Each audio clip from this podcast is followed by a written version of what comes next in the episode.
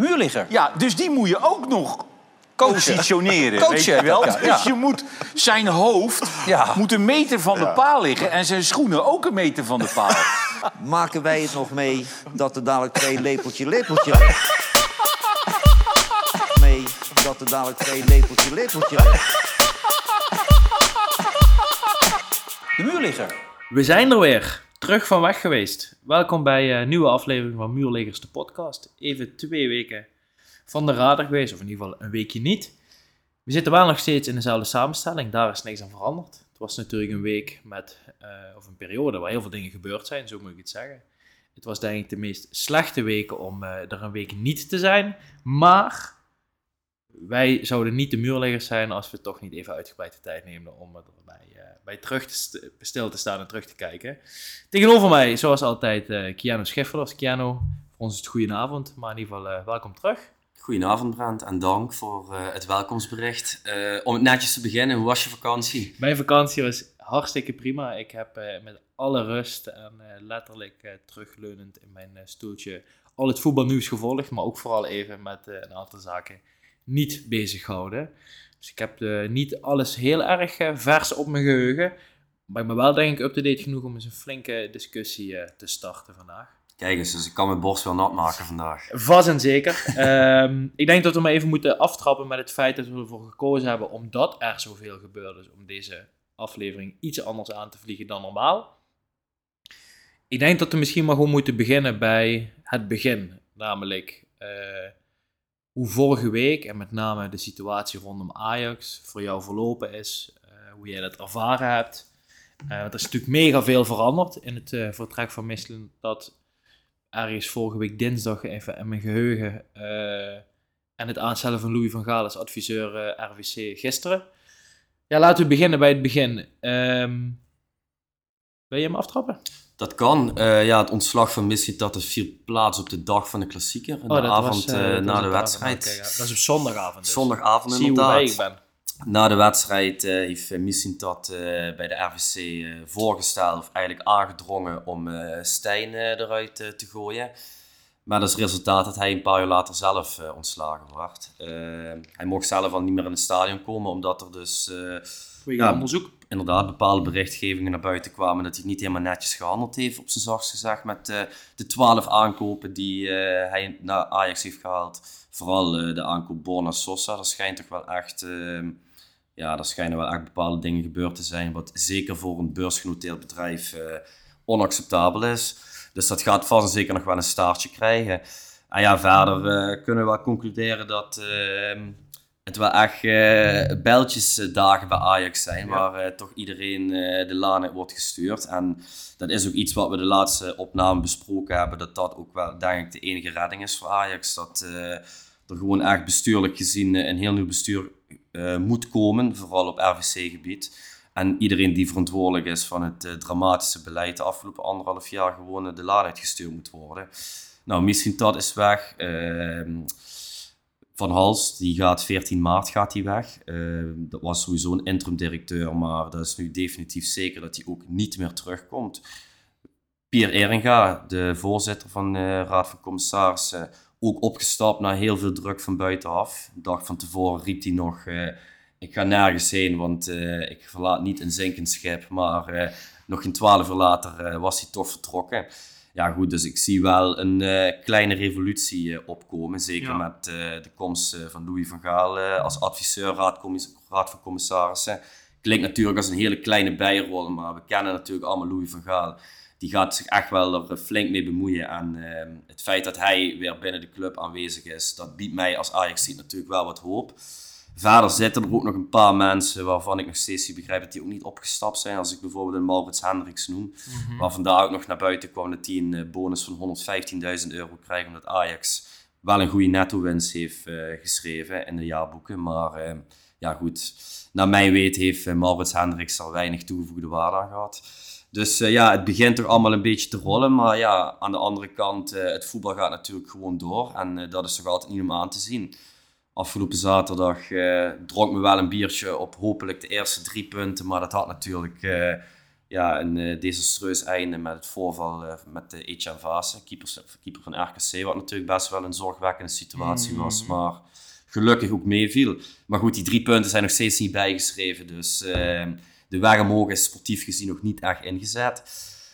Ja, goed, en dan moeten we het misschien nog even over de klassieker hebben, wat natuurlijk... ja, eh, het was denk ik, wat je juist hebt gedaan, een zeer fijne samenvatting. We hebben hier van tevoren ook al over gehad dat we natuurlijk eh, beseffen dat eh, de paar mensen die naar onze podcast luisteren ook al vrij overvoed zijn over dit onderwerp de afgelopen periode. Namelijk, ja, er komt al sinds vorige week zondag iedere dag extreem veel nieuws voorbij. We vonden het toch belangrijk om er even bij stil te staan. Maar ik wil inderdaad terug naar het begin, want we hebben elkaar niet meer gesproken. Ehm, volgens mij hebben we elkaar gesproken voor de wedstrijd Ajax-Marseille. En dus ook niet meer gesproken na de klassieker. Ehm, gaf Ajax-Marseille jou eh, genoeg hoop om in ieder geval met een beetje goed gevoel die klassieker in te gaan, die dag in te gaan? Of was het voor jou eigenlijk vanaf minuut 1 helder, voordat de scheids gefloten, dit gaat echt helemaal niks worden, eh, de klassieker? Ja, wel het tweede man. Ja? Want eh, Marseille was eigenlijk een ideale tegenstander. Vergelijkbare situatie. Ze zaten eh, ook echt in een grote chaotische periode. Ja. Hè? Halve bestuur ook opgestapt daar. eh, bedreigingen van supporters. Precies. Trainer eruit geflikkerd. Ja, dag voor de wedstrijd de trainer inderdaad eruit gezet. Dus dat was de ideale tegenstander. En het was een hele aantrekkelijke wedstrijd voor de neutrale toeschouwer om naar te kijken. Want het was gewoon eh, van beide ploegen een groot foutenfestijn. Vandaar ook de uitslag 3-3. En ik moet zeggen, eh, de voorhoede bij Ajax, eh, die biedt wel wat potentie. Buiten Bergwijn natuurlijk, dat vind ik, heb ik altijd een waardeloze voetballer gevonden. Dat vind ik nog steeds. Maar ik moet zeggen, Brobby, dat is wel een lichtpuntje die zich dit, eh, dit seizoen op het veld laat zien. En die Forbes, dat is echt een leuke speler. Ik denk dat dat een van de weinige aankopen is die ze in de toekomst nog wel met eh, winst kunnen verkopen. Mhm. Maar ja, als je naar de achterhoede kijkt, eh, ja, je moet eigenlijk iedere wedstrijd minimaal drie doelpunten maken om kans te maken om een resultaat. Want daar gaat zoveel mis in die achterhoede, dat je zeker weet, en zeker tegen een ploeg als Feyenoord, die gaan er minimaal twee of drie maken in de arena. En op zich, ze begonnen niet eens zo slecht. Eh, Nee. Ze lieten best wel leuke dingen zien, maar ja, zodra Feyenoord over de helft kwam, en dan zit je natuurlijk ook nog in zo'n fase dat iedere kans die je tegenkrijgt, die gaat er natuurlijk dan ook in. Complimenten naar Feyenoord toe, die natuurlijk bijzonder efficiënt eh, dat afmaken. Maar ehm, ja, goed, en je ziet dan ook als je naar eh, die, die bal van Gaaien, 2-0. die 2-0, ja, als dat dan gebeurt, dan gaan de kopjes natuurlijk hangen. En ehm, Die jongen wordt ook nog gewisseld volgens mij in de 38e Ja, minuut. ja, klopt. terecht natuurlijk, want die bakte er echt. Die was ook betrokken. Die liet zich heel makkelijk van de bal afzetten door Quinten Timber in de aanloop naar de 1-0. ja, Ja, je ziet daarin ook dus dat bij de spelers totaal 0,0 vertrouwen heerst. Hè? Eh, ik moet heel erg zeggen dat eh, eh, tegelijkertijd was het natuurlijk een andere derby. Daar zullen we het nog wel heel veel kort over hebben. Op een later moment, dus ik heb de wedstrijd Ajax Feyenoord ook niet kunnen zien. Maar dat wat ik terug heb gezien was inderdaad een zeer scherpe en door de as snijdend Feyenoord. En een zeer zwak, eh, vooral achterin Ajax. En met name, en ik denk dat dat ook wel een trend is die we de afgelopen wedstrijd hebben gezien. Een speler als een Soutalo, die eigenlijk gehaald werd en door Stijn bestempeld werd. Dus dit is eigenlijk de enige jongen waar ik echt wat van kan. Of die echt het Ajax-niveau eh, eh, aantikt, ja, die zakt gewoon compleet door het ijs. En ik denk dat je daarmee natuurlijk wel een gevoelige snaar raakt. Ik vraag me ook wel heel erg af, en ik snap dat dat allemaal nu makkelijk te roepen is achteraf. Maar wat gaat dit veranderen voor komend seizoen? Want ik heb niet per se het idee dat alle ontslagen en veranderingen in de top van Ajax direct voor meer rust gaan zorgen. En de spelers worden er niet beter op nu Misselend dat weg is. Eh, zie jij überhaupt genoeg aanknopingspunten voor Ajax om volgend seizoen gewoon Europees voetbal te halen? Überhaupt, hè? Dus om gewoon eh, vijfde te worden, bij wijze van. dus dat ze zich dit seizoen nog in de top 5 of top 6 Ja, plaatsen. Ja, zie je daar aanknopingspunten voor? Nu in ieder geval Stijn gevoelsmatig de tijd gaat krijgen. Niet de druk van Mislintat erop zit. Mislintat nu als zondebok wordt gebruikt. Dan wel of niet, waarschijnlijk wel terecht. Of wat gaat Louis van Gaal dadelijk adviseren? Wat gaat de RWC adviseren? Snap je, weet je wat ik bedoel? Hoe, hoe vanaf nu verder? Want ik vind dit... Het is misschien een probleem voor helpen voor de toekomst. Maar het is nog geen directe oplossing voor wat er op het veld plaatsvindt. Nee, klopt. Maar Zie ja, jij genoeg aanknopingspunten voor Stijn om te blijven zitten? Want met alle respect, het is dat het RKC is. Maar ook daar komt de RK, laat je RKC tot twee keer toe terugkomen. Er is geen enkele ploeg op dit moment die tegen dit Ajax start en niet denkt, wij hebben kans vandaag.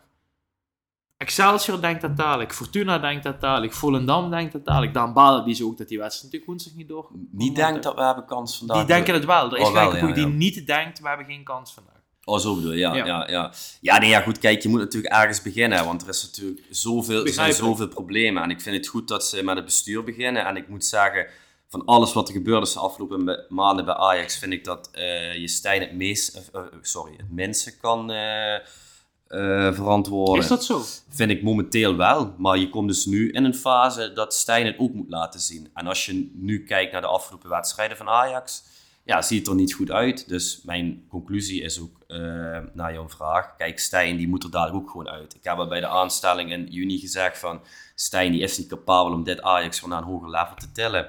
Nou goed, eh, Ajax heeft eigenlijk voor hem gekozen nu. Was toch een strijd heeft tussen... gekozen, hè? Ja, klopt. Maar nu Ja. was het een strijd tussen Missintat en Stijn. En heeft Ajax toch voor Stijn gekozen. Want ze hadden ook ervoor kunnen kiezen om Stijn eruit te gooien en Missintat te kunnen laten Maar zitten. daar heb ik misschien nog wel een tussenvraag. Denk jij dat Mislint dat er nu nog had gezeten in plaats van Stijn als hij niet, als hij in ieder geval niet boven water was gekomen, dat er iets van gesjoemel is bij die laatste transfer? Ja, dat is natuurlijk Ik speculeren. speculeren, maar wat zegt je gevo- gevoel? Ja, vind ik echt heel lastig om te zeggen. Ik denk wel eh, dat het niks had opgelost om Stijn nu al naar de klassieker eruit te gooien. Ik denk dat er dan eerder meer onrust was dan meer rust. Want ja, ik kan ook niet 1, 2, 3 een capabele trainer noemen die nu in dit Ajax zou kunnen instappen. Kijk, als je leest naar namen als Henk ten Kaat of zo, ja goed, daar krijg ik eigenlijk niet heel warm van. Nee, dat snap ik, maar het vraagstuk wat ik eh, ehm, eigenlijk blijf behouden is, het vertrek van Mislintat is op lange termijn rust. Mhm. Het aanblijven van Stijn is niet op dit moment een zekerheid dat er op korte termijn rust komt. Ik vraag me af, als Stijn nu ontslagen was en een andere, dan wel niet capabele trainer of een Heitinga die terug is komen, maakt me niet uit hè, wie dat voor de groep is komen te staan, die wel resultaten gaat halen, was dat dan misschien niet wat Ajax op dit moment nodig had? In plaats van, eigenlijk wat je nu doet, vind ik, is het seizoen direct afschrijven. En het was misschien al voor veel Ajaxiden gebeurd, maar je zegt nu, we gaan, onze, we gaan een reorganisatie laten plaatsvinden. Waardoor de focus voor dadelijk vooral komt te liggen, oké, wie staat ik de volgende technisch directeur? Wie wordt de nieuwe, ja goed, de algemeen directeur is bekend. Gaat hij wel of niet eerder beginnen? Wat gaat er komen? Gaat hij al beslissingen nemen? Gaat nu de RVC adviseren? Er is nu zo, zoveel facetten draaien nu dingen, dat ik het gevoel heb dat de focus compleet weg ligt op het veld, wat Stijn ruimte geeft. Maar ik denk dat het probleem ook voor een groot gedeelte wel bij Maurice Stijn ligt. Want hij had natuurlijk nooit mogen worden aangesteld. En Ja, ik denk wat nu voor de meeste rust gaat zorgen op korte termijn is resultaat. Als de resultaten er zijn, is er ruimte om namelijk de achterkant in orde te maken. Dat het allemaal moet gebeuren, ja, daar is, staat volgens mij niet ter sprake. Maar ik vraag me af, als dadelijk goed RKC wordt gewonnen en je verliest dadelijk die twee wedstrijden van erna, Mhm. dan komt er geen rust omdat Louis van Gaal op Insta RVC aan het adviseren is. Snap je wat ik bedoel te zeggen? Ja, ik snap wat je zegt. Kijk, dus mijn vraag is, hoe lang is hij een soort tikkende tijdbom? Of moet en gaat Maurice Stijn gewoon de tijd krijgen om op zijn minst tot de winterstop het af te maken? Nee, dit is sowieso een tikkende tijdbom. Uiteindelijk vliegt hij er wel uit, of dat nou nu gebeurt of in november.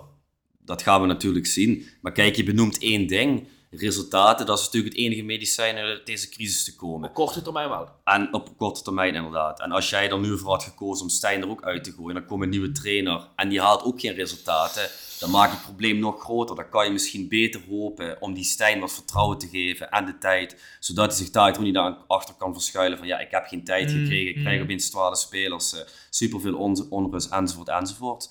In plaats van dat je hem nu, nu dan een maand geeft, want er komt echt weer, wederom een pittig programma aan. Ja, en als hij dan weer de resultaten niet haalt, dan heb je wel een valide reden om hem dan eruit te zetten. En dan kan je alsnog een nieuwe trainer aanstellen. Maar ja, het heeft dan toch een beetje met timing te maken, denk ik. En ik denk niet dat het de juiste timing was om hem meteen al na vier wedstrijden thuis tegen Feyenoord de laan uit te sturen.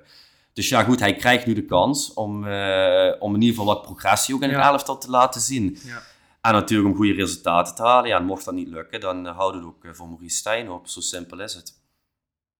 Ja, ik vind het toch, eh, ik vind het toch eh, interessant, want ik, eh, ik blijf erbij dat alles wat er de afgelopen week gebeurd is, wat de afgelopen weken gebeurd is, zorgt niet direct voor rust. Het zorgt eigenlijk Nee, dat is alleen Eh, resultaat. Het is alleen een resultaat. Ja. En ik vraag me nog steeds af. Staat er een andere trainer voor de groep, haal je er dan meer uit?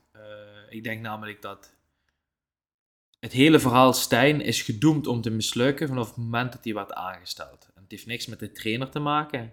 Maar ik denk nu, omdat er zo'n harde reset bezig is binnen de vereniging, binnen de club, binnen alles. En volgens mij is dat zelfs de discussie, moet Ajax wel een beursgenoteerd bedrijf blijven? Die beslissingsbevoegdheid moet dat in deze structuren zijn ingediend, want dat is natuurlijk wel zo. En dan vind ik het goed dat het op deze basis gebeurt. Maar alleen misselend dat is het niet schuld. Het begint bij de mensen die hem hebben aangesteld. Het begint bij de mensen die die transfers hebben laten plaatsvinden. De- RVC is even groot schuldig. Precies, en gelukkig zitten er nu een aantal veranderingen. Ik wil er wel nog op inhaken. Wat ik weet, nogmaals, totaal geen andere informatie dan jij, maar zo'n eh, Maurits Hendricks, die is niet aangesteld om Ajax beter te maken. Maar volgens mij is hij heel erg betrokken geweest bij de ontwikkeling van het topsportcomplex in Zeist. Chief Sports, Technical Ja. di- di- En, Director. en zoiets is bij Ajax willen ze ook gaan doen op de toekomst. En daarvoor is hij aangesteld voor dat doel. Dus die man die valt eigenlijk niet heel veel kwalijk te nemen. Nee, maar ook dat was vooraf gedoemd om te mislukken. Nee, mee eens. Alleen er wordt dan nu gezegd, er zit die hockeyer of zo het staan, heeft geen voetbalverstand. Alleen die man is voor een heel andere rol aangesteld. En het feit dat hij misschien zijn bonus heeft gekregen, is voor het feit, omdat hetgene wat hij moest doen, succesvol is geweest. Ja, maar wat is dat dan? Ja, dat, goed, dat weet ik dan Nee, maar niet. dat is Maar meer niks. info- nee, maar dat weet je niet. Maar misschien zijn er ontwikkelingen plaatsgevonden op het gebied van voeding en training. En zijn er dingen wat je misschien in, dadelijk in de jeugd teams gaat merken over vijf jaar. Ik weet het niet. hè. Hij had Maar- gewoon een clausule in zijn contract. Als Ajax zwarte schrij- cijfers schreef in de jaarboeken, dan had hij recht op die premie. Laat ik het zo en dan heb je zeggen. dus weer die mensen die dat goedkeuren. Precies. Die zijn daar Ja, verantwoordelijk dat- voor natuurlijk. Precies, dat, dat is wat ik... Dus die man kun je niks kwalijk nemen. Nee, maar ja, goed dat die man iets toevoegt aan Ajax, dat is natuurlijk, eh,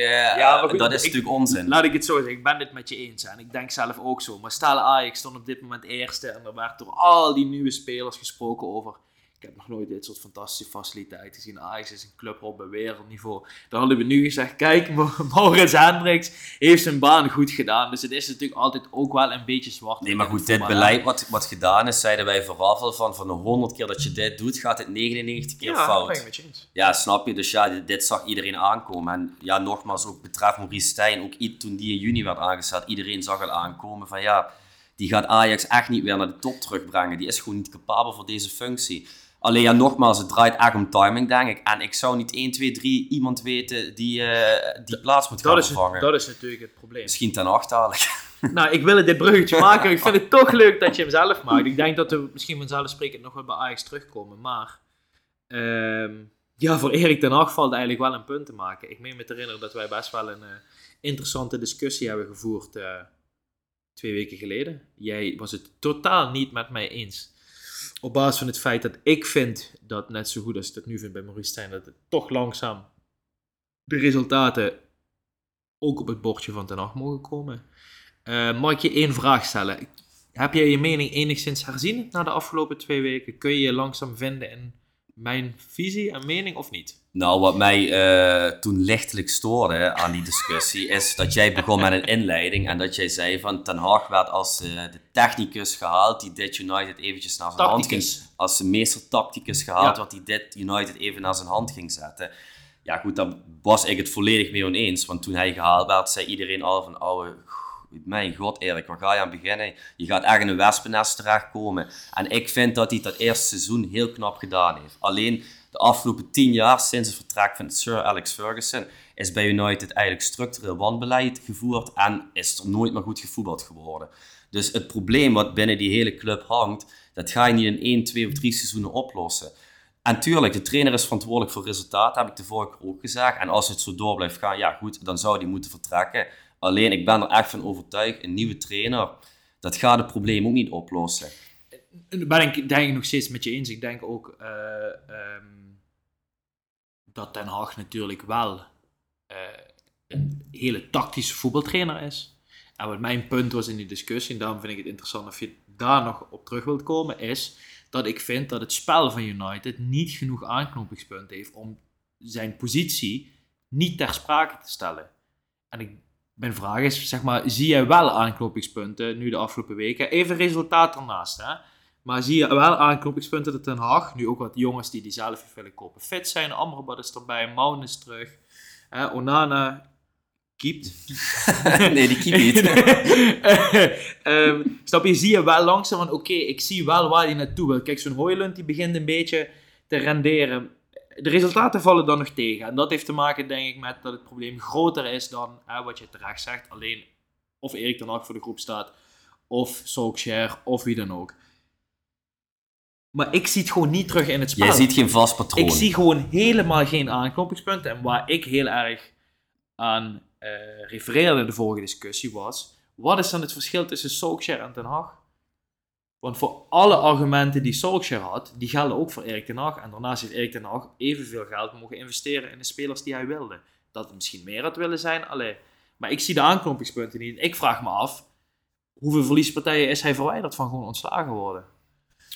Ja, nee, dat is lastig. Ehm, ja, goed, vandaag hebben ze toevallig wel naar buiten gebracht dat ze dan wel eh, ten hard blijven steunen, dat hij zich nergens zorgen over hoeft te maken. Maar goed, Meestal dat als kan dat soort drie dingen geroepen Ja, dan is het... Dan moet je echt zorgen maken, is het ja. de laatste waarschuwing. ja, inderdaad, ja.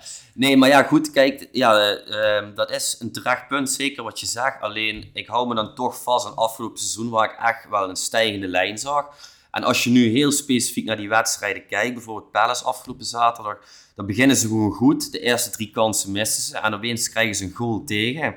Ja, die jongen, hoe die, hoe die die bal erin schiet, zo raakt hij hem ook nooit meer. Maar goed, dat is natuurlijk gewoon de fase waarin je zit. Ja, ja, ja. En ehm, tweede helft... Goal. Ja, prachtig doelpunt. Tweede helft, ja goed, dan missen ze eigenlijk echt drie kansen die je eigenlijk alleen nog maar hoeft aan te raken en dan gaat hij erin. Maar ja, ik denk ook, daar moet je natuurlijk een beetje geluk mee hebben, maar dan vind ik ook dat geluk moet je ook afdwingen. Eens. Als bijvoorbeeld eh na die eerste goal van jullie zondag, nee, zaterdag kijkt tegen Bournemouth. Kijk, die jongen die wil ook niet die bal op de paal kopen, maar het is dan toch Saka die daar dan toch op de juiste plek staat. Ja, die de aanval voortzet. Die de Precies, kijk, en dan kan je zeggen dat is geluk dat hij daar voor de voeten valt. Maar dat dwing je dan toch wel af, ja, vind ik, snap je? Ja. En, en dat hadden ze vorig jaar, hadden ze, ja, was er toch altijd wat meer bezetting voor de goal, waardoor ze toch dat geluk meer afdwongen, vond ik.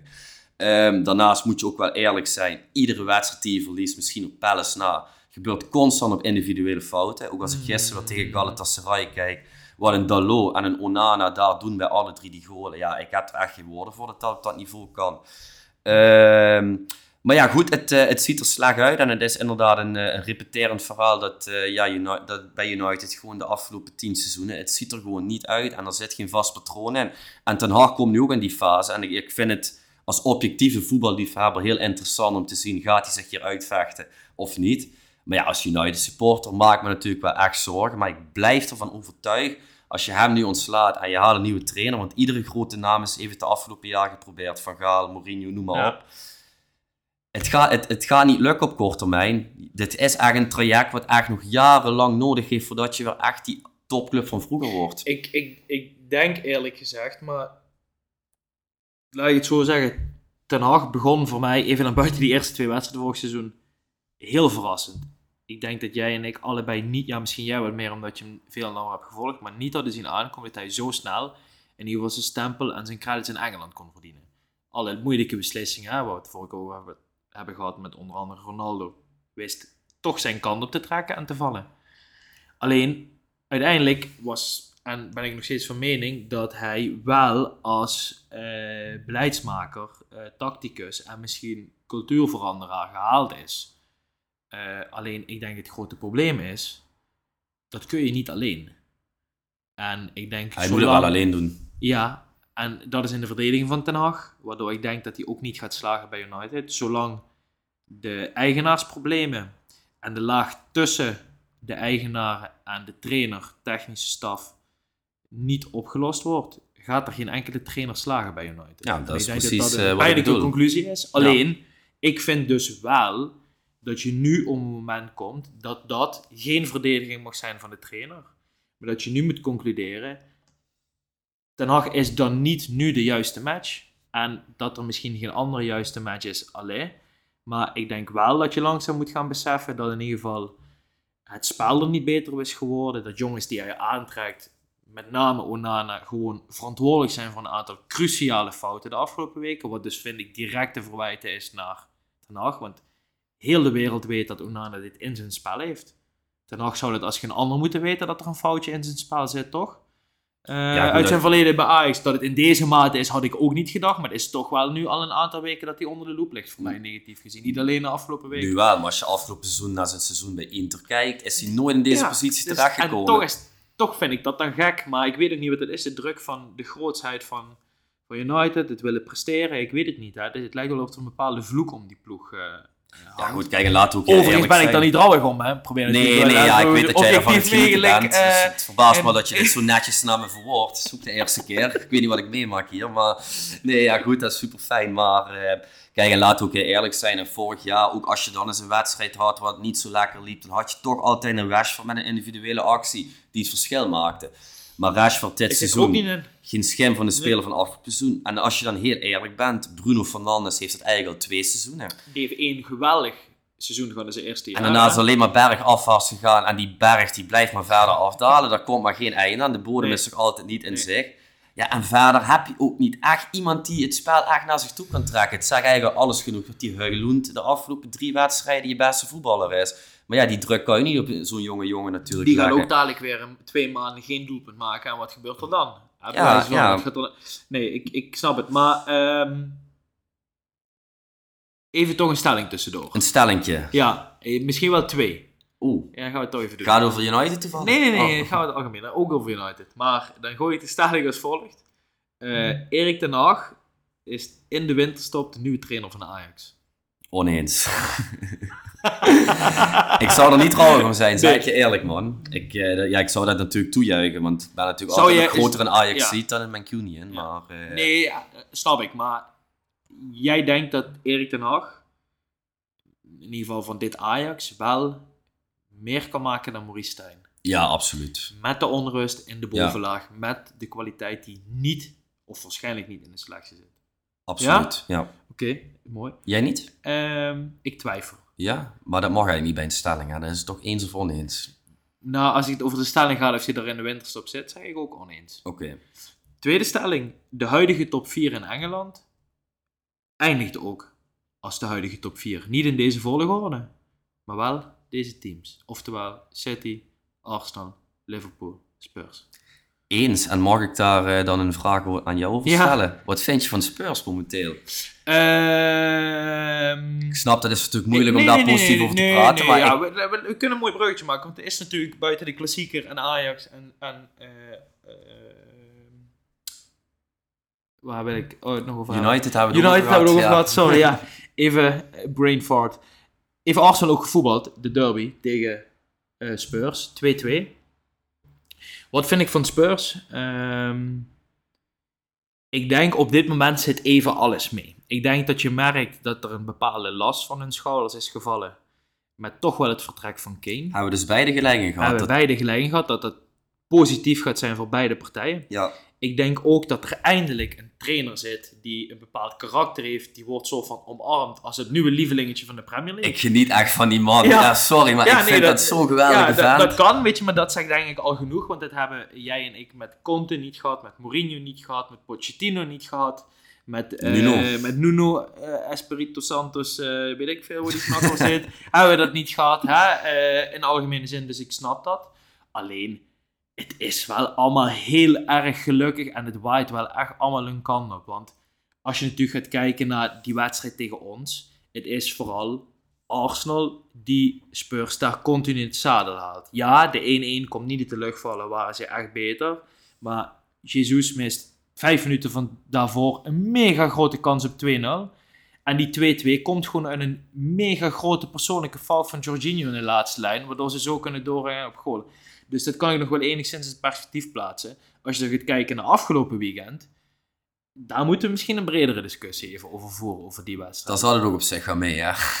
Oh, Ja, want we hebben normaal natuurlijk beginnen we altijd met het moment van de week. Eh, de goal, met name de afgekeurde goal van Luis Diaz eh, bij de 0-1, dat was toch wel mijn moment van de week. Ehm, ik hoorde jou volgens mij net op de achtergrond even het fragment terugkijken. Ja, Zou dat klopt, ja. ja. Jij gaf me namelijk aan dat je heb nog geen tijd had gehad om, eh, om dat te checken. Maar even dan voor de luisteraar die het niet heeft meegekregen.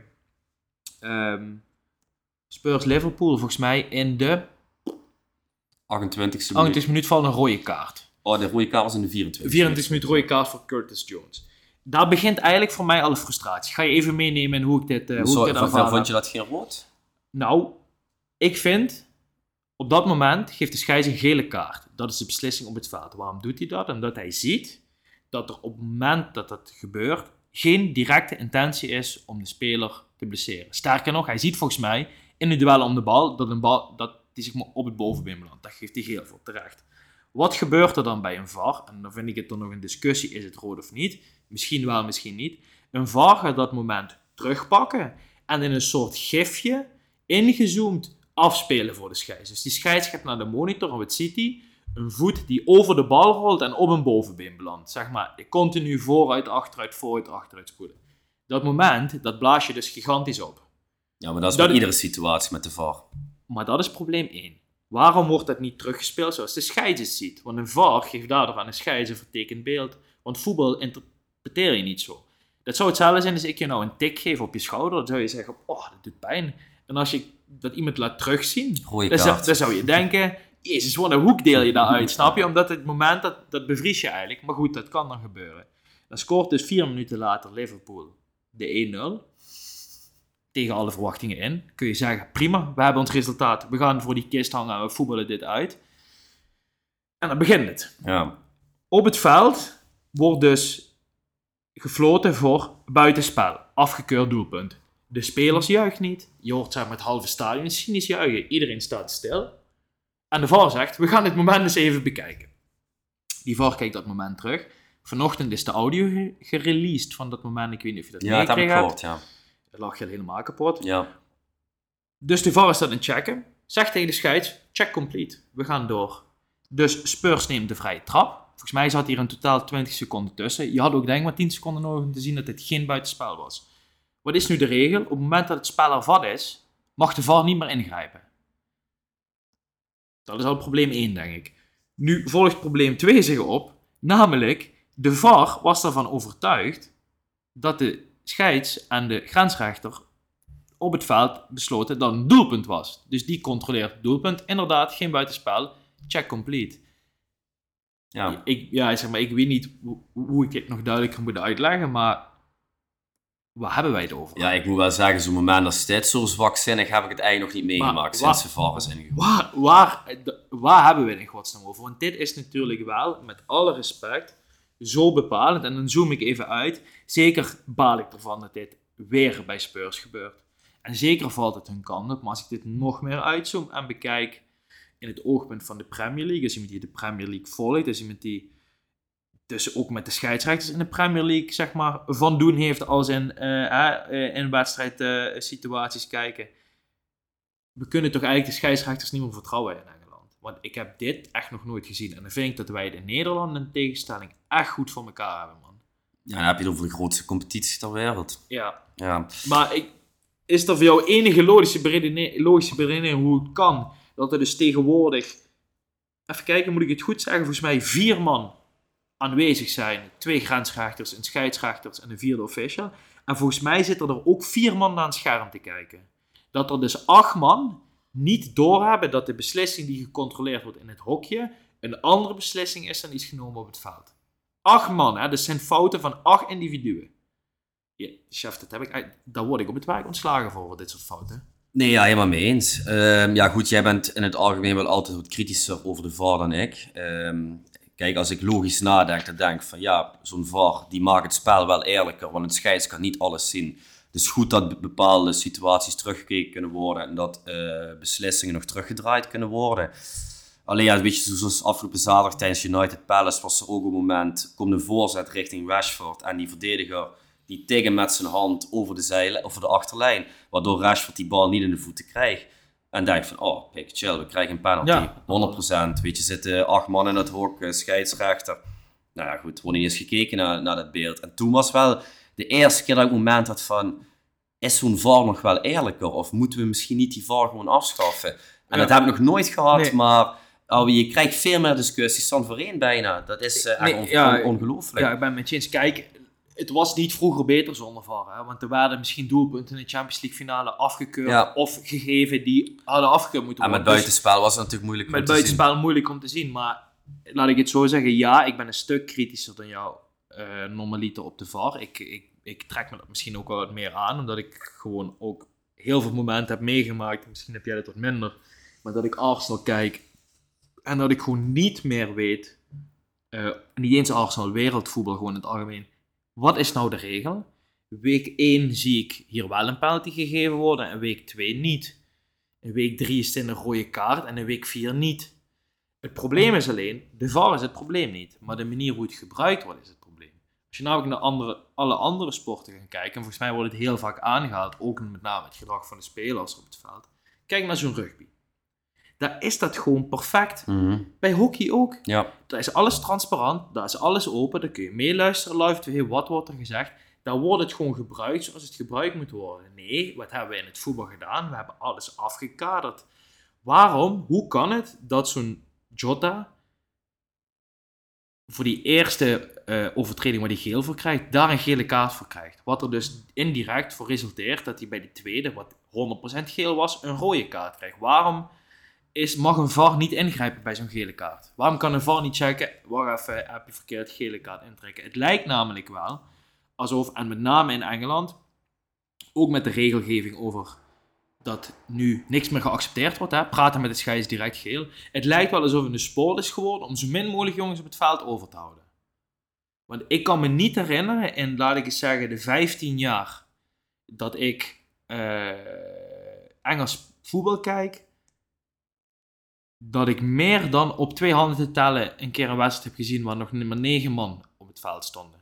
En het gebeurt afgelopen week, vind ik, door het feit dat de verkeerde interpretatie van de VAR is, wat ook nog directe invloed heeft op het eindresultaat. Kijk, dat die Matip, die mafkees, in de allerlaatste seconde die bal gewoon in de kruis in de rand, ja. Dat heeft met, met de VAR niks te maken. Maar het spelverloop is 100% anders als Liverpool daar op voorsprong komt. En als in ieder geval die tweede rode kaart gewoon niet gegeven wordt. En ik, ik snap het niet, man. Wat mij betreft is er maar één oplossing. Helemaal terug naar nul. En die VAR gewoon op een andere manier gaan laten implementeren. En specifiek in Engeland is het grote probleem dat er al gewoon 25 jaar halve zolen zitten. Die met alles wegkomen. Er is geen nieuwe aanwas. Er zijn geen jongens die het spel snappen. Het lijkt wel namelijk alsof er gewoon alsof die scheidsrechters die er zitten eigenlijk de VAR als hun vijand zien. Maar het is eigenlijk indirect een inbreuk op hun werk. Mhm. Als de VAR moet ingrijpen, doen zij iets fout, dus dat voelt natuurlijk pijnlijk. En ik heb wel het idee dat dit ook een generatieding is. De nieuwe generatie scheidsrechters is dadelijk niet gewend om zonder VAR te fluiten. Dus dat voelt meer als een eenheid. En in Engeland vind ik dat persoonlijk het grootste probleem, man. Ja, nee, eh, ja, ik eh, kan hier eh, weinig tegen inbrengen. Ik, eh, Ja. ik ben het eens een keer helemaal met je eens, Nou, dat is, Ja. fijn, dat is fijn. Maar goed, eh, misschien wat ik er nog aan kan toevoegen, dat het bij zo'n rugby en hockey wel echt vlekkeloos loopt. Daar zit de VAR natuurlijk al een stuk langer dan in het voetbal. Dus misschien dat dat enigszins een, een verschilletje brengt. Maar wat me wel echt zorgen baart, is dat ik geen progressie hierin zie. Weet je, het eerste seizoen hadden we nog zoiets van, ja goed, het is allemaal nieuw. Maar ja, je zit nu toch al in seizoen 4 volgens mij, dat de VAR in het voetbal is. Dan denk ik Ja. van, ja, weet je, Ja. er worden nog altijd dezelfde blunders gemaakt als in het eerste seizoen. Ja, maar ook, ook dingen zoals ehm, eh, Bart Vriend zat bij eh Ziggo Sport afgelopen maandag bij Rondo. Excelsior speelt Eredivisie. Daar is het dus niet mogelijk om de VAR te gebruiken voor buitenspel. Nu kan kort ter sprake, is die goal van Troy Parrott, hurling van Spurs, die homo, eh, in de laatste minuut, is dat buitenspel wel of niet? Weten we niet. Hoe kan het dat een Excelsior dan in de Eredivisie mag voetballen? Dus dat is eigenlijk competitievervalsing. Is competitievervalsing. Ja, mee eens. Ja. Waarom is eh, bij de KNVB-beker geen VAR? Want daar hebben we er geen geld voor, dan is het te duur. Waarom geldt er in de Champions League een andere manier van buitenspel dan in de gewone competitie? Want in de Champions League wordt volgens mij gemeten met dat lichaamsdeel. Ik zag namelijk gisteren die afgekeurde goal van Charles de Becker. Ja, Die staat dus voor mijn gevoel een meter buiten spel. Maar volgens de meting van de VAR is dat 30 centimeter, omdat zijn schouder eh 30 centimeter voor de laatste man staat. je hebt toevallig, ja, je hebt niks van Atletico Feyenoord net gezien. Nee, hè? Oh, nee. die eerste goal, zo jammer dat je het niet gezien hebt, want die past echt perfect bij deze discussie.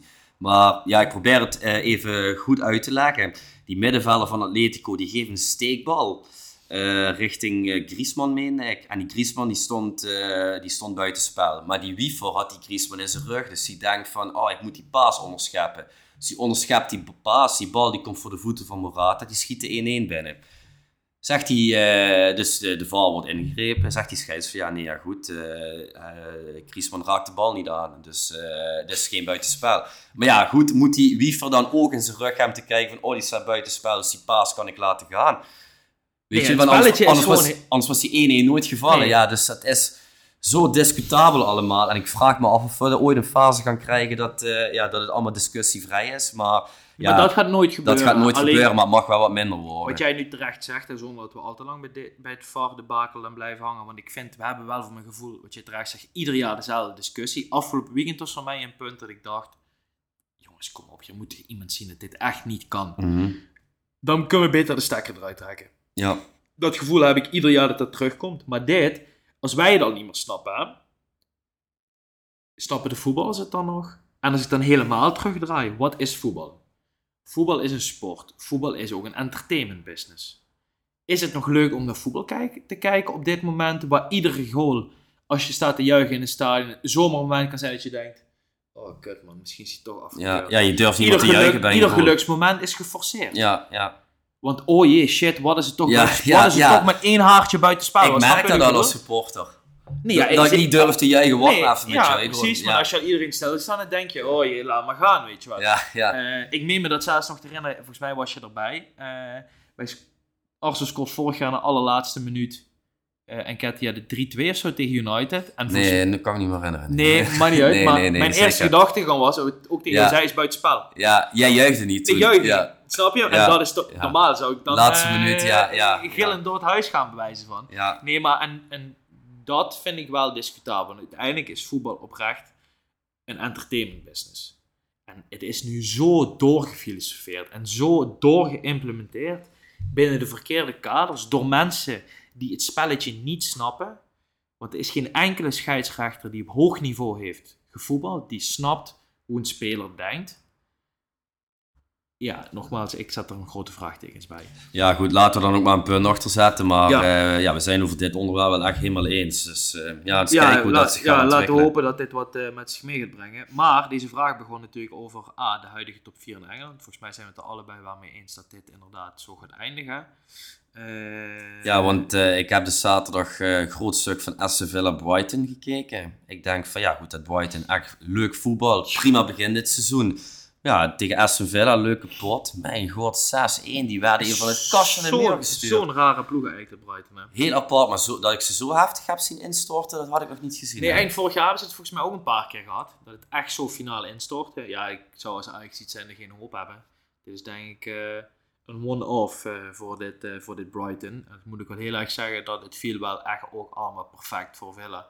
Keeper van Brighton, die eh, eh, Jason Steele, was echt dramatisch. Ja, de week daarvoor was Verbrugge ook dramatisch. Die maakte ja. ook echt een hele grote Ja, fout. ik vraag me toch af, werkt dat om de drie wedstrijden wisselen? Ik vind het interessant. Eh, we gaan Ja, het jij zien. was er toch voorstander van? Nou, ik vind, het, ik, vind, ik vind het wel interessant. Ik, ik heb aangegeven, Arteta had het over wisselen in een wedstrijd zelf. Als je het gevoel hebt dat je meer controle wil hebben. Ik denk dat dit echt een heel groot smoesje van Arteta was om Ramsdale te bevestigen. Maar is er niet gewoon een keuze gemaakt? Want Ja, alle belangrijke wedstrijden... Die keeper keuze, Ajax, die keuze is ja. gemaakt, dus die discussie hoeft eigenlijk niet meer gevoerd te worden. Maar jij, jij, jij, zit toch een klein beetje in de Aaron eh, Ramsdale fanclub ik afgelopen vind, het, seizoen. ja, ik vind het hartstikke zonde. Oké, dus jij bent het er niet helemaal mee eens met Arteta? Dat hij Nou, deze ik, beslissing ik vind het een koppijn beslissing. Ik, eh, ik zie... Ja, ik ben gewoon fan van het karakter en ook al van de speler Aaron Ramsdale. Ik zie met vlagen dat Raya wel veel meer controle en rust uitstraalt. Dus veel meer een voetballende keeper is. Ramsdale is eigenlijk een geweldige eh, lijnkeeper. Heeft ook best een leuke distributie lang. Maar Raya heeft het allebei. Daarnaast vind ik de eh, handling, zoals het zo mooi heet, van Raya eigenlijk een stuk beter. Dat is volgens mij ook de hoofdreden waarom die wisseling is plaatsgevonden. Ik denk in ieder geval wel, vorig seizoen was het verschil tussen Ramsdale en Turner mega groot. Op dit moment maak ik me nul zorgen wie staat te keepen. Dit is natuurlijk geen behouwbare situatie. Maar het is wel interessant. En uiteindelijk als je gaat kijken, als je bijvoorbeeld gaat kijken naar Ederson en Allison. Allison is de beste keeper ter wereld. De betere van de twee. Keept ook bij Brazilië. Maar Guardiola kiest heel bewust voor Ederson, omdat hij... En hij heeft niet de keuze beide, maar er is heel bewust voor hem gekozen. En ook voor de tweede keeper die hij van Duits, uit de Duitse competitie heeft gehaald. Omdat Ederson zo meevoetballen, dat je eigenlijk, als het spel naar voren is, kun je een soort derde centrale verdediger inschuiven. Want je hebt gewoon iemand die mee kan passen. En dat, dat is het vooral, en dat is Ramsdale niet. Maar vond je niet dat hij meer krediet heeft verdiend? eh, na Jawel, afgelopen vind ik wel, maar het is topsport. En als dit betekent dat Arteta denkt dat hij hiermee de Champions League kan winnen of kampioen kan worden, ja, dan sta ik achter die keuze. En Denk, ja, je, denk je niet dat het een averechts effect kan hebben? dat je misschien best wel wat zelfvertrouwen bij die Ramsdale eh weghaalt. Ja, dat kan zeker, maar je keepte door de week keepte die tegen Brentford een geweldige pot. Dus er zit ook natuurlijk een bepaalde bewijsdrang. Die momenten die ik krijg, ga ik me laten zien bij de trainer. Er zullen vast zeker goede gesprekken en- zijn en hebben plaatsgevonden. Maar ja, het is jammer. Goed draaien maakt gisteren dan de fout. eh, waardoor we verliezen bij Lens. Maar ja, goed, Ramsdale maakte vorig seizoen de fout. Waardoor we gelijk spelen tegen Southampton en het kampioenschap vergooien. Dus snap je dat... En dat was wel een ding wat ik vorig seizoen heb gezien. Ramsdale was aan het einde gewoon minder goed dan van tevoren. En kostte ons gewoon punten, man. En dan zijn het hele fijne marges, maar het zijn fijne marges in, in, eh, in het voetbal. En ik vind, als jij centrale verdediger bent en je maakt twee cruciale fouten en de trainer zet je een week later ernaast, waarom geldt dat voor een keeper dan niet? Nee, ja, goed, Dus dat, eh, daar, ben, daar, daar was ik het vooral mee eens. Wat ik me alleen afvraag is nu het geforceerde drie wedstrijden wisselen, drie wedstrijden wisselen bij eh, Brighton. Of dat dan per se de juiste keuze is, dat je moet zeggen, we kijken per wedstrijd wie de beste match is. mhm. En het zomaar kan zijn dat Steel tegen United keept en Verbrugge tegen City, prima. Maar mijn vraag is, welke keeper kun je het beste gebruiken, welke speelstijl op dat moment? Ja, oké. Goed, Ah, maar wat, wat ik jou wel nog wilde vragen is, hoe zie jij Spurs dan? Heel kort, denk jij, mwah, momentopname? Want ik denk namelijk, dit gaat nog inkakken. Eh, Ik denk wel dat het minder wordt, maar eh, afgelopen seizoen was het natuurlijk wel echt heel erg dramatisch. Hè. Dan had je ook echt geen één aanknopingspunt waar je aan kan vasthouden van oh, dat Spurs komt er wel weer bovenop. Ja, jij hebt ook vaker gezegd van Spurs moet zich niet meer als een top 4 club zien, maar gewoon Nee. als een middenmonter in Engeland. Nee, vind ik ook nog steeds, want ik denk ook dat ze het zijn. Ik denk wel, op dit moment heb ik genoeg gezien om definitief te weten dat United niet in de top 4 gaat eindigen. Maar Spurs wel. En Chelsea ook niet. En ik denk dat Spurs nu toch al genoeg aanknopingspunten heeft, dat ik in ieder geval denk, ze zijn stabieler dan bijvoorbeeld een Brighton, dan een Villa, maar ook als United eh, of Chelsea. Dus dan hebben ze toch weer geluk dat ze dit seizoen waarschijnlijk in de top 4 gaan Ja, maar voor mij zijn er wel echt tot nu toe echt de grootste verrassing in de Engelse competitie. Ik vind hoe wat die Pos- op zo'n korte termijn toch daar voor elkaar heeft gekregen. Ja, tuurlijk, het zit mee. Nogmaals, dwing je ook enigszins af. Maar ik vind dat zeker wel een compliment waard. En ik vind het ook niet heel vervelend om naar hun te kijken. Snap ik, daar zitten af en toe leuke spelmomenten in. Maar Die vind- Madison vind ja, ik echt een top aankoop. Die, Ja, voor, voor hun. Voor hun is Ja, maar die doet het ook echt ja, gewoon goed, Prima vind ik. aankoop in dit systeem. Ik vind wel gewoon, daar begon volgens mij ook mee de inleiding naar de wedstrijd. Uiteindelijk vallen dusdanig hun kant op dat ze eigenlijk tegen negen man van Liverpool bijna tot niks forceren of creëren. En uiteindelijk dan hun eigen goal de wedstrijd beslissen. Dus ik wil Zit daarmee mee zeggen, natuurlijk. het zit nu mee. Er gaan dadelijk ook wedstrijden de andere kant op vallen. En dan is Postecoglou niet meer het lievertje van de... Snap je? En dat is toch... Het blijft Spurs. Dus ik maak me er nu geen zorgen om. Maar ik denk wel dat als ik United sporter was, dat ik zou denken, ja fuck, dat rendeert beter dan wij. Dat gaan we niet meer in. Ja, maar ik, ik kijk niet eens maar naar andere ploegen momenteel. Dat Ik- snap ik, maar je kijkt toch... Nee, van Ten is op dit moment de top 4 halen. Ja, maar niet dat is niet, dat 6. is niet reëel op deze manier. Dus laten ze maar eerst maar eens zorgen dat ze intern het een en ander eh, voor elkaar krijgen. In plaats van dat ze een top 4 gaan uitspreken. Zo kijk ik er althans naar. Ehm, maar weet je wat ik zo mooi vind aan die, eh, aan die trainer van Spurs? Ook toen die 2-2 tegen jullie viel. Ja, iedere Spurs trainer die zou dan echt... eh, die weet dat natuurlijk alle camera's zijn nu op mij gericht. Ik ga ram uitbundig juichen. En die Postecoglou, die blijft altijd zo rustig, zo chill. Die steekt gewoon de arm in de lucht en die gaat weer door met het spel. Dat vind ik leuk om te kijken. Niet meer dat, dat geforceerd en dat het echt om het individu draait. En Spurs heeft er wel echt een handje de afgelopen jaren aan gehad om echt alleen maar misselijke trainers te hebben. Dus dat is ook Nee, wel ja, eh, een, een vooruitgang. Ehm, en je, je benoemde net nog eventjes eh gisteren de verliespartij tegen Lens. Was dat iets wat je totaal niet zag aankomen? Of eh, deed dat iets met je? Of... Nee, ja... eh, Kijk, niet dat, dat jullie dat overleving in de Champions League nu in gevaar komt of zo. Dat zal niet het geval zijn. Maar ja, eerste verliespartij dit seizoen pas. Dat wil ik zeggen, eerste verliespartij dit seizoen. Ik heb vanwege eigen voetbaltraining ook maar één helft gezien. Dus ik heb één doelpunt ook maar gezien. Ehm, ik las in ieder geval, en dat heb ik ook gezien, dat vooral in de eerste helft de goal van Lans was gewoon een fout van ons, slecht verwerkt. Alweer een onnodige goal weggegeven, wat echt een probleem aan het worden is. Het lijkt wel of wij af en toe gewoon staan te slapen. Nu ja, het is denk ik, eh, het was dus even een nieuwe test en het voelde ook wel echt als een lastige Europese uitwedstrijd. Iets wat wij als Arsenal zijn de afgelopen seizoenen als heel lastig hebben ervaren. Ik denk dat wij niet zomaar even uit bij PSV of bij Sevilla gaan winnen. Dus het is vooral zorg dat we genoeg punten thuis gaan halen. En eh, ja, het zat gewoon allemaal niet mee. Eh, zij waren mega efficiënt en heel erg effectief en heel goed in onze 16. Ze scoren twee supergoeie doelpunten. Ja, wij missen drie, vier grote kansen. Eh Saka valt de eerste helft geblesseerd uit. Martinelli deed er niet mee, waardoor je eigenlijk je diepgang achter de linies verliest.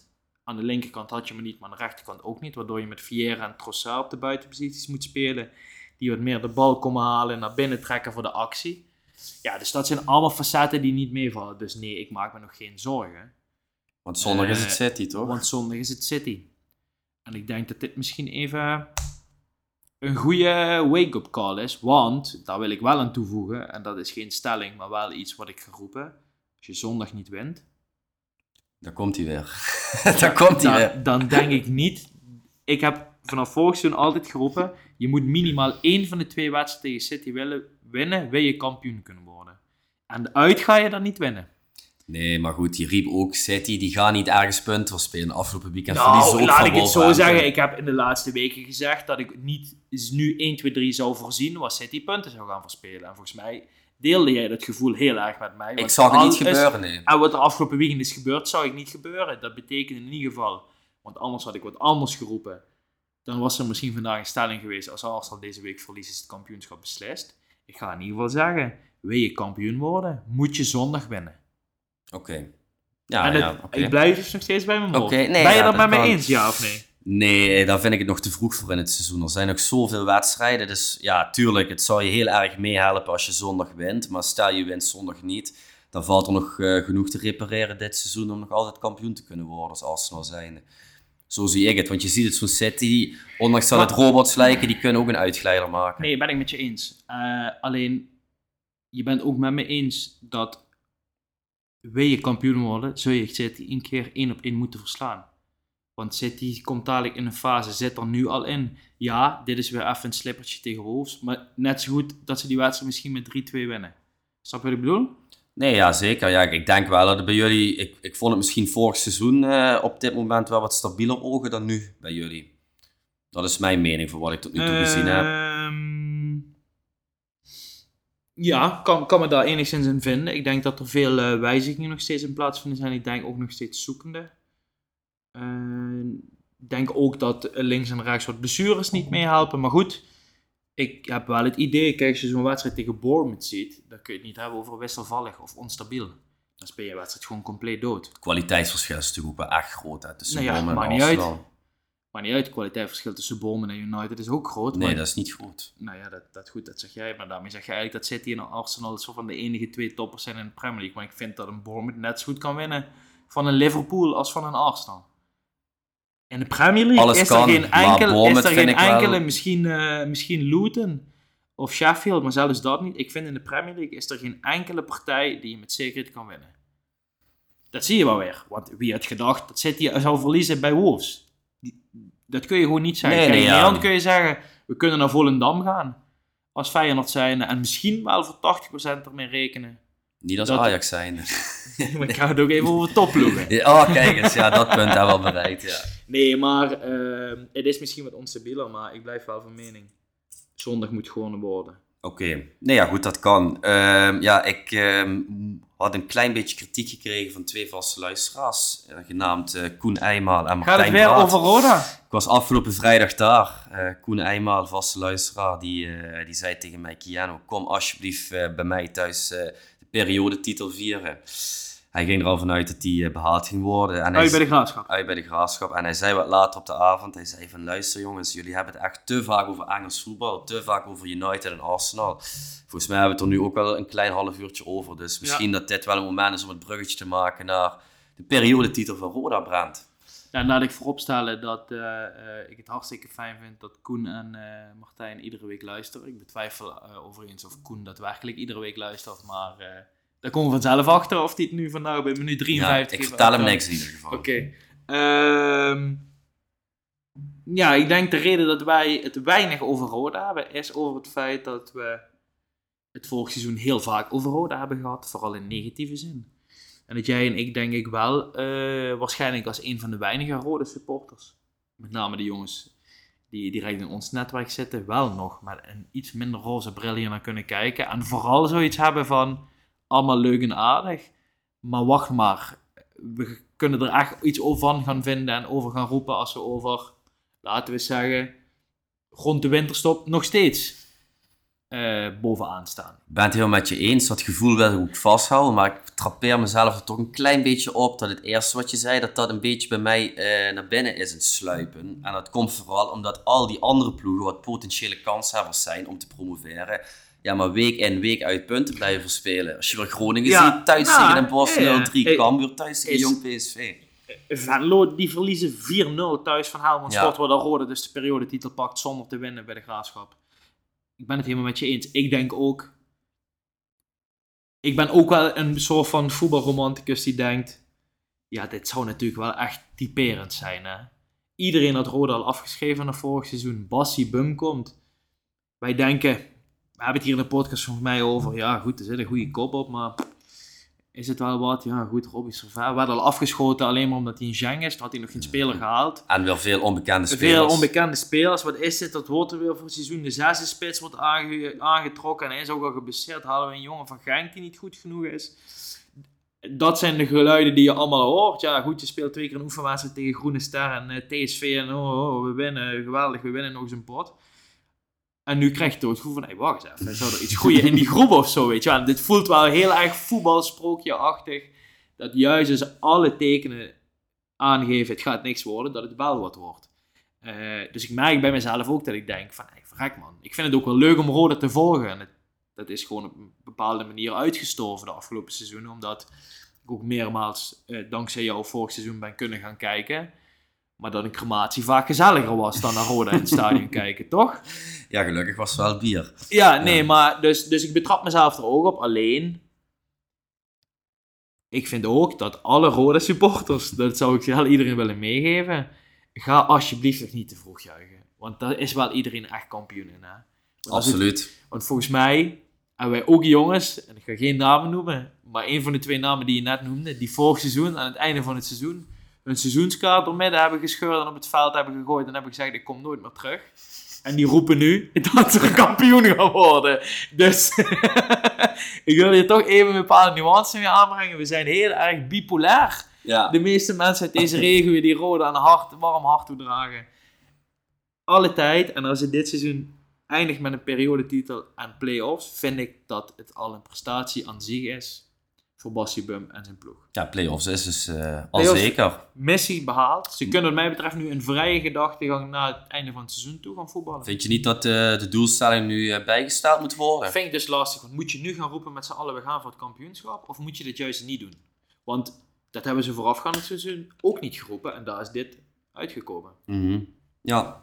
Nee, ja, terecht. Ik denk dat je gewoon moet blijven vertellen naar de buitenwereld van we bekijken het van wedstrijd tot wedstrijd. We proberen onszelf te ontwikkelen. Ik moet zeggen, het ziet er best stabiel uit. Die, die Didden die van Genk is gehaald. Vind ik echt, ja, waar ze die, ja, waar ze die vandaan hebben gehaald, wil ik zeggen, Ja. van Genk dus. Maar ouwe, fantastische speler. Dat Genk die heeft laten gaan. Ja. Ik was er dus ook van overtuigd dat hij gehuurd was, maar is voor twee seizoenen aangetrokken. Hè? Voor één seizoen heb ik. Voor één seizoen ja, een optie dus- tot een tweede? Ja, dat wel, maar mij. ze kunnen hem dus niet. eh, met, ja, ze, er bestaat een kans dat ze hem niet kunnen verkopen na dit seizoen. Maar ja, die jongen heeft echt alles. Die kan voetballen, die heeft lengte, die heeft sterke duelkracht, kan heel goed verdedigen. Eh, ja, dat is gewoon echt zo'n eh, rustgevende factor daar achterin. Ja, ik denk als je dat al in orde hebt, ja, dan hebben ze op die flanken wat leuke spelertjes. Spits die er af en toe eentje inschiet. Ja, het, eh, het ziet er goed uit, maar inderdaad, laten we ons vasthouden aan jouw woorden. Wacht maar even rustig af. Maar naar mijn mening is wel het grote verschil met vorig seizoen. Wat je toch een Zwolle en een Heracles die er echt met kop en schouders bovenuit staken. Ja, en als je nu in, nogmaals naar Groningen, Cambuur, Emmen, et cetera kijkt, naar NAC. Ja, die eh, hebben gewoon totaal niet hun zaakjes op orde. En ik denk Nee. dat dat nog wel even gaat duren voordat die willen weg naar boven. Ook niet. Ja, ja, die wonnen dan wel gisteren van Top Os. Maar eh, ja, is, die hebben natuurlijk ook de trainer eruit gegooid en technisch directeur. Dus eh, ja, dat is natuurlijk wel echt heel interessant om dat te gaan volgen, moet ik zeggen.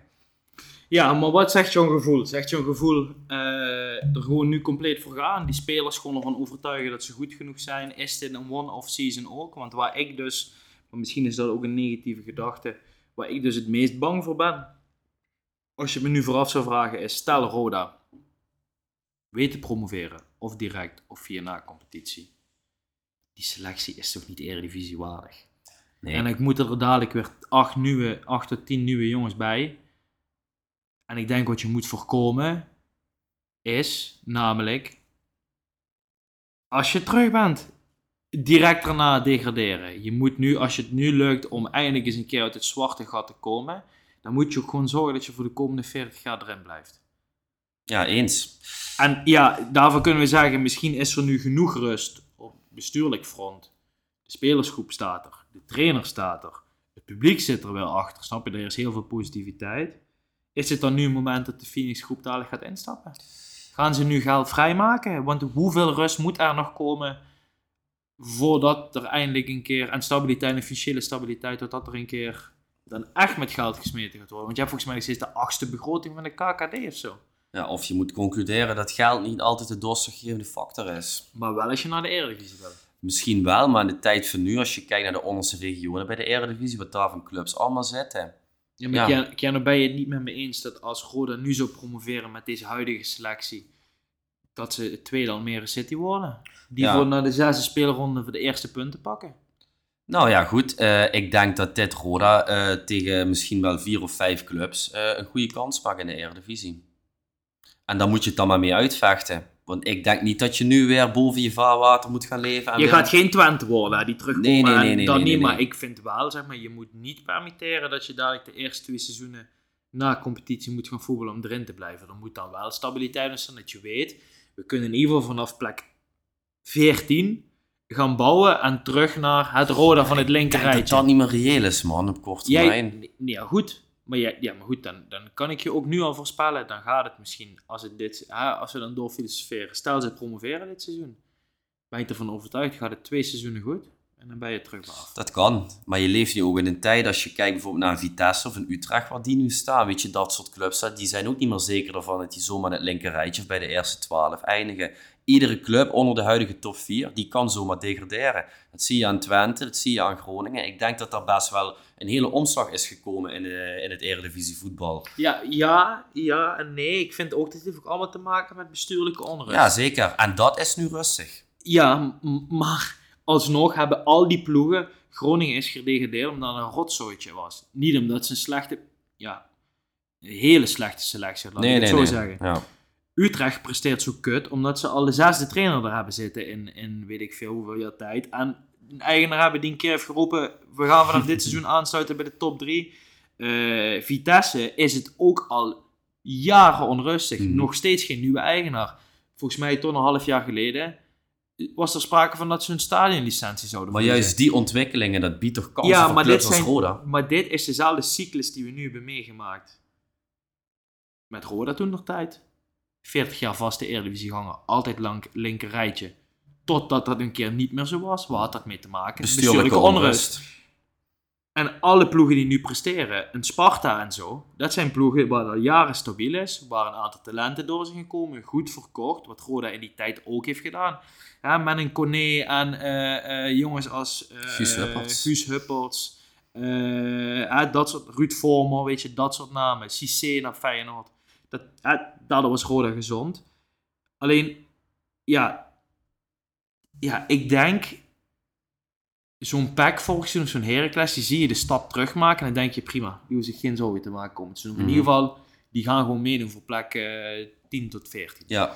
En dat zie ik bij Roda nu niet. Nee, nee, En dat zie ik ook niet. Ik zie ook totaal niet, ja, als je me nu vraagt welke jongens zijn goed genoeg voor de Eredivisie, is het misschien alleen dit. En denk je niet, als Ro stel Roda zou promoveren, dat Roda dan wel een aantrekkelijke club is om naartoe te gaan? Dat ze daar liever naartoe gaan dan naar Almere City, Volendam of Excelsior. Weet je, ik denk dat hou je toch die 100%, reputatie. maar daarvoor moet er wel geld zijn. Nee, maar ik denk dat een, een- als een Roda zou promoveren, dat die niet eh, veel minder salaris kunnen bieden dan eh, Volendam, eh, Almere City, RKC, noem maar op. Dat is, die zitten toch allemaal een beetje in dezelfde vijver hoor. Dat is wat ik denk. Ja, nee, ja, laat ik het zo zeggen. Ik denk dat we hier volgens mij nog uren over kunnen filosoferen, maar dat het alleen gerechtvaardigd is als we over een half jaar nog steeds eh, in de- deze opstelling zitten en Roda nog steeds bovenaan staat. Dus ik hoop dat we voor nu, voor onze luisteraar, ook even genoeg eh Roda behandeld hebben. Ik wil er wel aan toevoegen dat ik het eh, ontzettend knap vind dat, en alle credits naar Bassi Wim, maar ook naar alles daarboven, technisch beleid, voor het feit dat dit gelukt is. Ik denk dat dit iets is wat de rode supporter de afgelopen vijf jaar eh, echt even nodig had. Gewoon nooit een periodetitel in vijf jaar gehaald. ja, Hè? snap je? En we hebben het over, dit is Ja. een brons geldje, maar Ja. dit is ook 80.000 euro. Ja. Wat echt heel veel geld is. En het is wel een feestmoment, Ja. vrijdag, in het stadion. En het is misschien iets wat in zo'n ploeg kan gaan leven. Ik vind het hartstikke leuk om te zien. Ik was er tegen de wedstrijd eh, tegen Telstar, wat absoluut een goede wedstrijd was. Maar dat zo'n eh Westtribune gewoon helemaal vol zit. Eh Theo Piquet-tribune zit een paar duizend man. Ik heb ook wel het idee dat we misschien weer langzaam dadelijk naar aantallen kunnen groeien. Dat er dadelijk nog eens een keer 10 of 11.000 man in het stadion zitten De club leeft weer. dat de stadion, dat stadion wat er staat ook nog eens een keer wordt gebruikt. Want hè, wat ik zei van vorig seizoen, dat is gewoon echt waar. Volgens mij zijn we daar wedstrijden geweest dat er gewoon 4 of 5.000 man zaten. Ja, Ik heb echt nog nooit zoiets treurigs gezien. heel treurig, ja. Eh, dus dat, dat wel man. Maar, We doen het rustig we aan. doen het rustig. Ehm, moeten we het nog ergens eh, over hebben? Hebben we de afgelopen twee weken eh, in een uurtje weten samen te vatten? Ja, Zijn ik we denk het wel. vergeten? Ik denk dat we het best goed gedaan hebben. Ben En ik dat eerlijk zonder in. stellingen. Ja, inderdaad, Zie je hoe netjes. zwakzinnig we eigenlijk kunnen lullen? Ja, en hoe lekker dat doorloopt. Ja, nee, ja, goed. eh, deze week eh kijk natuurlijk weer echt eh, naar Ajax uit. Morgen uit naar Athene. Die wonnen de eerste wedstrijd uit bij Brighton. Ja. Dus eh, Zeer verrassend. met eh Noorden Amrabat in de gelederen, dat wordt spannend. En zondag is het AZ thuis. En dat is toch weer meteen een zes punten wedstrijd. Ja. Gaan ze de aansluiting maken richting het linkerrijtje? Of eh, dalen ze nog dieper af? Zeer interessant. Ja, En natuurlijk ga ik de ontwikkelingen van Erik in Manchester volgen. Zaterdag thuis tegen Brentford. Op papier moet het wel lukken, maar ja goed, Ja. tegenwoordig lukt bijna niks meer. Dus eh, dat gaan we ook Nee. zien. Ga je zondag kijken? En Of zondag- speel je zelf ik, eh, ja, topper? Ik, ja, Half zondag, zes, hè? ja, zondag moet ik om half drie, dus ik zou eventueel kunnen kijken. Ligt eraan of de wedstrijd niet weer gestaakt wordt. Ja, ja moeten we het daar nog over hebben? Of, Ik denk niet dat we veel supporters van Abdus de Bos hebben die luisteren, toch? nog niet, nog niet. Dat kan nog groeien. Nee, ja goed. ik ben wel benieuwd zondag, man. Wel 50-50, denk ik, toch? Korte voorspelling? Eh, 2-2. Jij? 1-3 City. 1-3 City. Oeh, oké. Nou ja, goed. We gaan het volgen, Brand. Ik kan nog heel bedanken. Ik wil eh, voornamelijk eh, de luisteraar bedanken, maar toch eh, ook eh, Koen en Martijn. Als ze dit horen, dan weten we dat ze echt tot het einde hebben geluisterd. Ja, Eh, we zijn er volgende week weer. absoluut. Gaan we doen. We gaan het volgen. Jano, Brand, hou je goed. jij ook, jongen.